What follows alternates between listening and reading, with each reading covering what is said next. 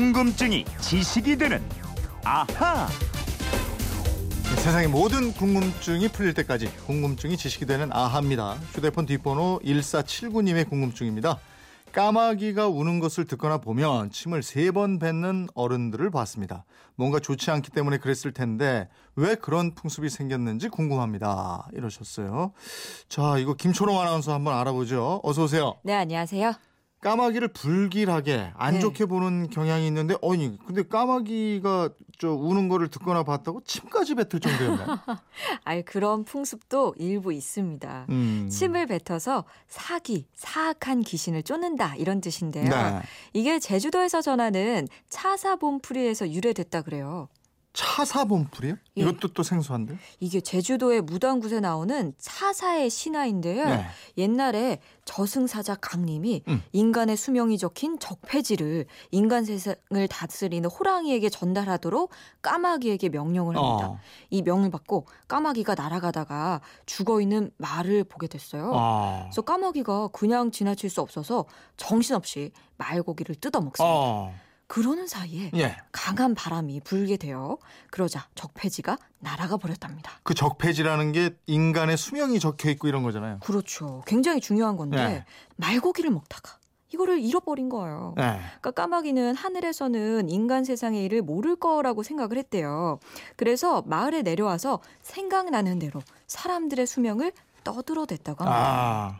이것 때문에 뭐 어른, 아이, 부모와 자식 순서 없이 엉망으로 죽게 됐대요. 아. 사람들이 이때부터 까마귀 우는 소리를 굉장히 불길한 징조도 받아, 아. 받아들이게 됐고 까마귀의 건망증을 원망하기 시작했다는 겁니다. 그래서 건망증이 심한 사람한테 까마귀 고기를 삶아 먹었냐 뭐 이러는 말이 그렇죠. 생기고 그랬군요.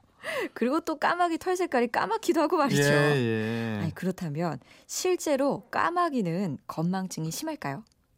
글쎄요. 그렇대요. 그렇대요? 심하대요. 그 우리가 흔히 그러잖아요. 이거 방송에서 예. 괜찮은가 모르겠는데 세대갈이라고. 까마귀도 새니까. 예, 예. 예. 조류가 좀 머리가 안 좋다 이런 말이 있는데 네. 이 까마귀가 먹을 게 많은 가을에 까치처럼 겨울 양식을 구해서 양지 바른 곳에 돌멩이나 뭐 마른 풀 사이에 숨겨 두는데요. 네. 나중에 그 숨겨둔 곳을 잊어버린대요. 어. 그래서 못 먹는다는 거 아닙니까? 그래요. 예. 아니 그렇다면 우리 조상들이 얘기한 까마귀 고기를 삶아 먹었나? 예. 그럼 실제로 까마귀 고기를 먹었다는 얘기인가?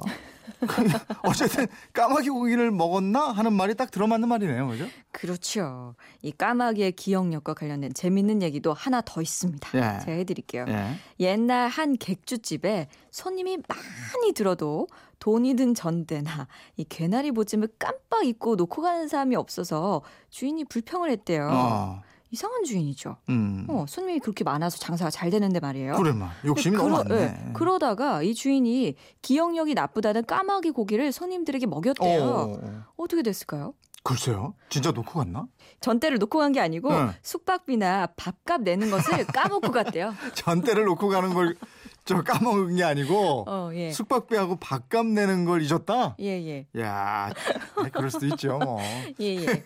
아우, 아무튼, 그리고 오합지졸이란 말이 네. 있잖아요. 네, 네. 오가 까마귀 옵니다. 음. 까마귀 떼처럼 아무런 통제가 되지 않는 무리를 오합지졸이라고 하는데요. 예. 까마귀 집단은 리더가 없다 그래요. 어. 근데 그래도 솔개 같은 맹금류가 자기들 세력권 안에 들어오면 서로 뭉쳐서 싸운대요. 어. 그래서 맹금류도 하는 수 없이 도망치게 만든다고 합니다. 그래 요. 그렇다면 오합지졸이라는 말 이거는 뭐 꼭 들어맞는 말은 아니네요. 근데 요즘에는 이 까마귀들이 산에만 있지 않고 또 사람 사는 동네 근처에도 또 많이 보이고 이러는 것 같더라고요. 예, 옛날보다 확실히 까마귀 소리를 좀 많이 듣게 되는 것 같은데요. 네. 까마귀가 원래 죽은 동물을 먹이로 좋아해요. 음. 어, 그리고 벌레나 뭐 파리, 들쥐, 새, 알까지 잡아먹는 네. 작식성이거든요. 네. 이 서식 환경이 변하면서 사람들이 버리는 음식물 쓰레기에 음. 갈수록 눈독을 들이고 있습니다. 네. 그래서 멀리 가지 않고 사람들이 사는 마을 근처에 많이 살게 됐대요. 그런 이유가 또 있었군요. 예, 아무튼 요즘에는 까마귀를 길조가 아니고 흉조로 보는 경향이 많잖아요. 예, 예. 옛날에는 안 그랬나요? 아, 옛날에는 안 그랬. 안 그랬어요. 예. 대표적으로 발이 세 개인 새, 삼조고라는 상상 속의 새가 있거든요. 네. 금오라고도 하는데요. 음. 태양 안에서 산다는 이 삼조고를 고구려에서는 신성한 동물로 치, 취급했습니다. 네네. 용이나 불사조보다도 더 귀하게 여겼고요. 어. 그래서 고구려 고분 벽화에도 나와요. 삼조고가 나와요. 네, 일본에서도 삼조고를 길조로 여긴다고 들었어요. 예, 예. 그 축구 국가대표 상징 동물이 우리나라는 호랑이잖아요. 예. 일본은요 삼조고입니다. 음. 일본의 고사기 같은 기록을 보면은 기원전 660년에 즉위한 초대 신무 천황이 본거지 규슈를 출발해서 지금의 관서지방 정벌에 나섰는데 네. 이첫 전투에 패해요. 음. 군사들의 사기가 뚝 떨어져 있었답니다. 네. 그때 발이 세개 달린 까마귀가 딱 나타나서 예. 우회로를 알려줬고요. 어. 이걸로 전세를 뒤집고 승리로 이끌었다 이런 말이 있어요. 그러면 승리의 결정적인 계기를 제공했다. 그게 삼조고였다. 그렇죠. 네. 얼마나 많은 병사들의 목숨을 살렸겠어요. 예. 까마귀를 일본에서는 길조로 여기고 더 나아가서는 나라를 수호하고 예. 번영으로 인도하는 신조로 숭상하고 있습니다. 까마귀가 또 효도를 잘하는 새다 이렇게 알려져 있잖아요. 까마귀가 다 커서도 어미 주위에서 그렇게 멀리 가지 않고요. 예. 계속 머물면서 어. 먹잇감을 물어다가 어린 동생들을 먹이고 돌본다 그래요. 예. 어미에게 직접 먹이를 물어다 주지는 않는데 음. 이런 식으로 어미를 거들기 때문에 음. 반포지효 이걸 다 아는 효자세다. 효조로 여기고 있습니다. 그래서 그런지 까마귀 떼를 오히려 반기는 지역도 있다고 들었어요. 예, 우리나라의 대표적인 지역이 울산인데요. 아. 울산에서 까마귀는 귀한 손님을 대접을 받고 있습니다. 네.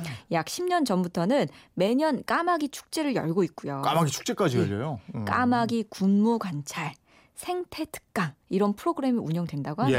예. 2002년쯤부터 매년 10월이면 약 5만 마리의 떼까마귀랑요, 갈까마귀가 울산을 찾고요. 음. 국내에서 겨울을 나는 떼까마귀 중에 음. 3분의 2가 이 울산으로 간다는 거예요. 네. 근데 울산은 왜 그렇게 까마귀를 반기는 거예요?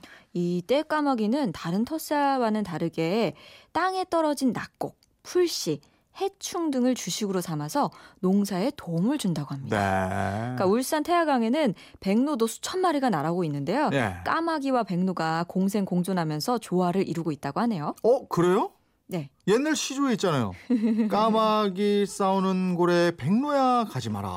네. 근데 21세기 울산 지역에는 이게 맞지 않는 시가 됐네요. 그러게요. 아이 그 어. 시가 고려 말 정몽주의 어머니가 아들을 훈계하기 위해서 지은 백로가라는 시인데요. 사실 이 시조 때문에 까마귀가 흉조 대접을 받았기도 해요. 예. 까마귀가 이 색깔만 검을 뿐이지 사실 그렇진 않은데 까마귀는 인문학의 피해자다 이렇게 주장하는 생태학자들도 있습니다. 아, 오산 시가요 또 예. 오산 시가 시의 상징새가 이 까마귀라네. 아, 예, 오산시의 오는 까마귀 오자. 아, 아. 이게 오산시가 까마귀 오자를 쓰는 거군요. 그렇군요. 예. 1479님, 까마귀에 대한 궁금증 많이 풀리셨습니까? 선물 보내드리겠고요. 이번처럼 궁금증, 호기심 생길 때 어떻게 하면 됩니까? 네, 그건 이렇습니다. 인터넷 게시판이나 MBC 미니 휴대폰 문자 샵 8001번으로 문자 보내주시면 됩니다. 짧은 문자 50원, 긴 문자 100원의 이용료가 있습니다. 여러분의 궁금증 저희와 꼭 함께 해 주십시오. 네, 내일은 어떤 궁금증 풀어주실 거예요? 카레 좋아하세요? 좋아하죠. 아, 이게 커리. 또 건강에도 그렇게 좋다고. 예, 커리라고도 하고 카레라고도 하잖아요. 네. 이두 개는 같은 음식일까요? 다른 음식일까요? 저는 어쨌든 같다고 봐도 카레가 더 맛있어, 커리보다. 자, 그렇다면 우리는 언제부터 카레를 먹었을까요? 글쎄요. 예. 글쎄요. 저는 어렸을 때부터 먹었어요.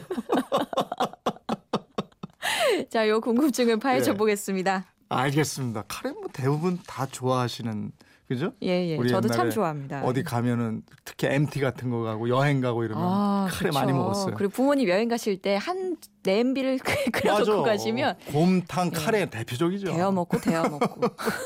네, 궁금증이 지식이 되는 아하 김초롱 아나운서였습니다. 고맙습니다. 고맙습니다.